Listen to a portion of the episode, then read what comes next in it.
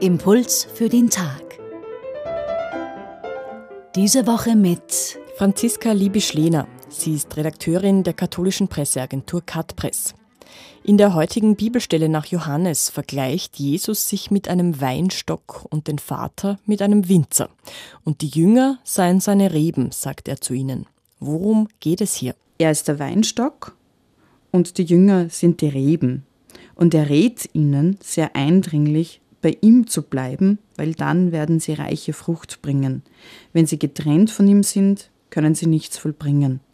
Das heißt, es geht um eine Verbundenheit, um eine Treue mit ihm, aber auch um eine Warnung, sich nicht loszusagen. Also Jesus ist ja schon sehr bestimmt, dass er sagt, denn getrennt von mir könnt ihr nichts vollbringen.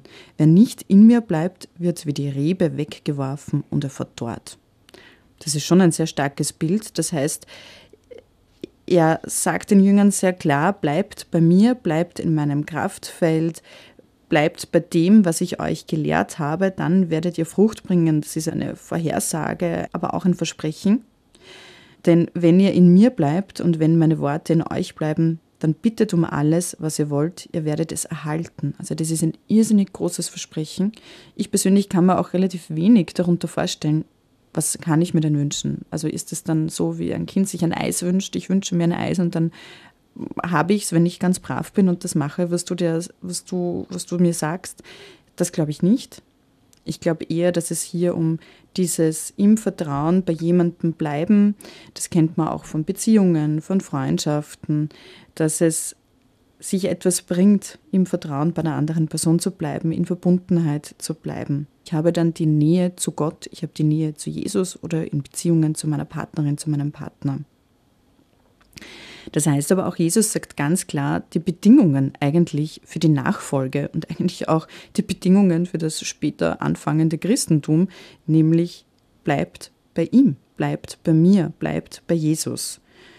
Und es ist gleichzeitig auch eine Warnung in Vers 2 und dann auch in Vers 6, ähm, wer nicht bei ihm bleibt, wer nicht in dieser Nachfolge bleibt, wird verdorren, der wird abgeschnitten.